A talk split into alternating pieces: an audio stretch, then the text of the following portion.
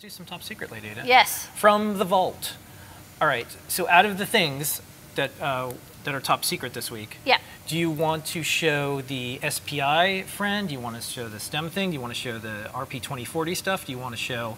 Um, well, let, let's do this one. This is easy. Okay. E-ink Trinky. You just emailed me one boring. You said yeah. we should make an E-ink Trinky. So I just I just pulled together. Yeah. Let's show the first video. What the S P I twenty forty? I think okay. that because I'm about we to. We also have that. this this slider snail. Wow.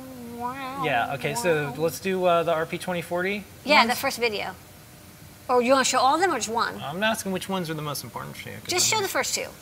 First time. Yeah. Early data, what is this? Hey, I'm working on my Stemma friend. I've updated this board. If you remember, this was a SAMD twenty-one with a display to like do I two C and analog stuff helping.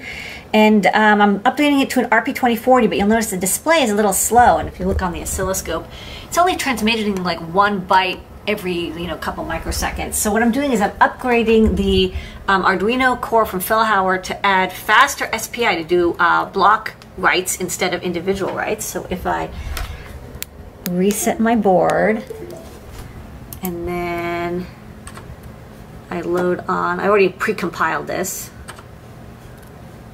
my fast S P I, you'll see, boom, still fast. And then on the oscilloscope, it's writing out big chunks at a time. So it's like ten times faster, it's awesome. Faster screen updates, more data. All right, Lady Ada, what is this? Hey, for the I two C Stemma friend that I've been working on, it's got this two forty by two forty screen, and I thought maybe it could be really useful also as a serial port monitor. So I wrote a little bit of AutoBOD detection code. Uh, so now if I connect this up to my G P S module, you'll see it automatically detects at ninety-six hundred baud, and it actually like reads the data and displays onto the buffer with this nice scrolling.